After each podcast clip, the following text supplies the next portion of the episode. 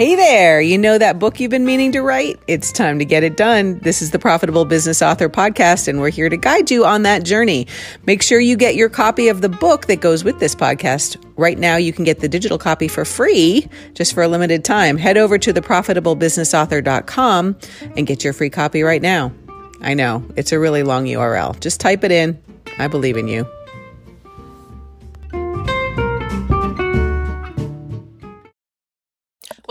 There and welcome. This is Julie Anne Eason from the Nonfiction Book Academy. And in this training series, we are going to be talking about writing educational content into your book. Now, last series, the last educational training series that we did, we were talking about inspiration and writing an inspiring book. And at the end of that series, I sort of teased you a little bit and said, so there's two other things that need to balance inspiration in order to get people to take the action that you want them to take.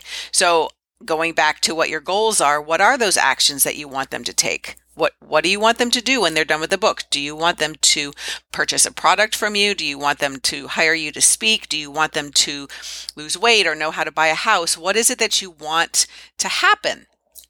When you know that, you have to inspire them so that they believe they can do something, but you also have to educate them so they know how to do it. It doesn't do any good for them to believe if they don't know how.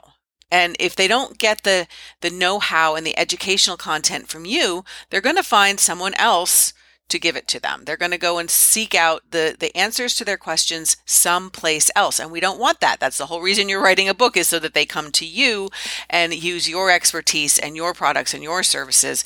And so that's why you need to have educational content inside of your book.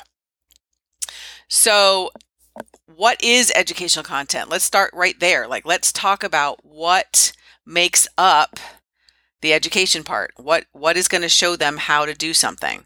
Well, they need steps, right? They need they need steps. What do I do first? What do I do next? What do I do after that? What do, how do I know when I'm done? Right? Those are all um, those are all steps that need to be explained in your book. Now, don't tell them the steps for everything if you want them to buy something. Again, as I've been saying all along in all of these educational uh, training series, you've got a point A and a point B, right? In the book, you've got a point A where they start when they're reading, when they start buy, when they buy the book. Sorry, I'm stumbling over my words. When they buy the book, they're at point A, and you're going to take them through the book to point B, right? So you want to make sure that as you're doing this, you're teaching them point A to point B only. You're not teaching them what goes beyond point B. At point B, when they're finished reading the book, you want them to be ready to take the next step with you, right? So you don't need to teach them everything you know, and that's a huge mistake that authors make because they teach too much. We want you just to teach with just what they need to know to make that next step. So you, they need steps. They also need examples. They need to see what you're teaching in action. There's lots of ways that you can do that. You can do it with bullet points, you can do it with pictures and graphics and data. You can also do it with stories. You can you can just do it with straight up text. It's nice to have a mix of those things so that so that the eye isn't looking at just huge walls of text. It's always nice to have things that give your eye a break as you're reading. They also need practice. They need to be able to, in a safe way and an easy way, get a little bit of practice as they're reading your book. So that means exercises. It might mean journal questions. It might mean quizzes. It might mean some fill in the blank stuff. Whatever it is that you can give them to help them get a little bit of practice and then tell them if they did it right. Make sure you give them a solution.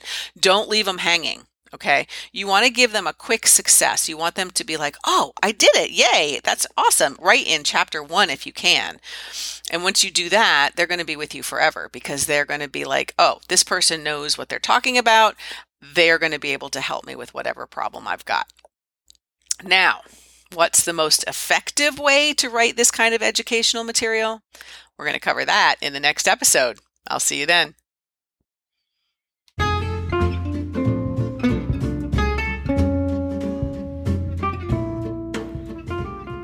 Hey, thanks for listening in. I can't wait to read your book.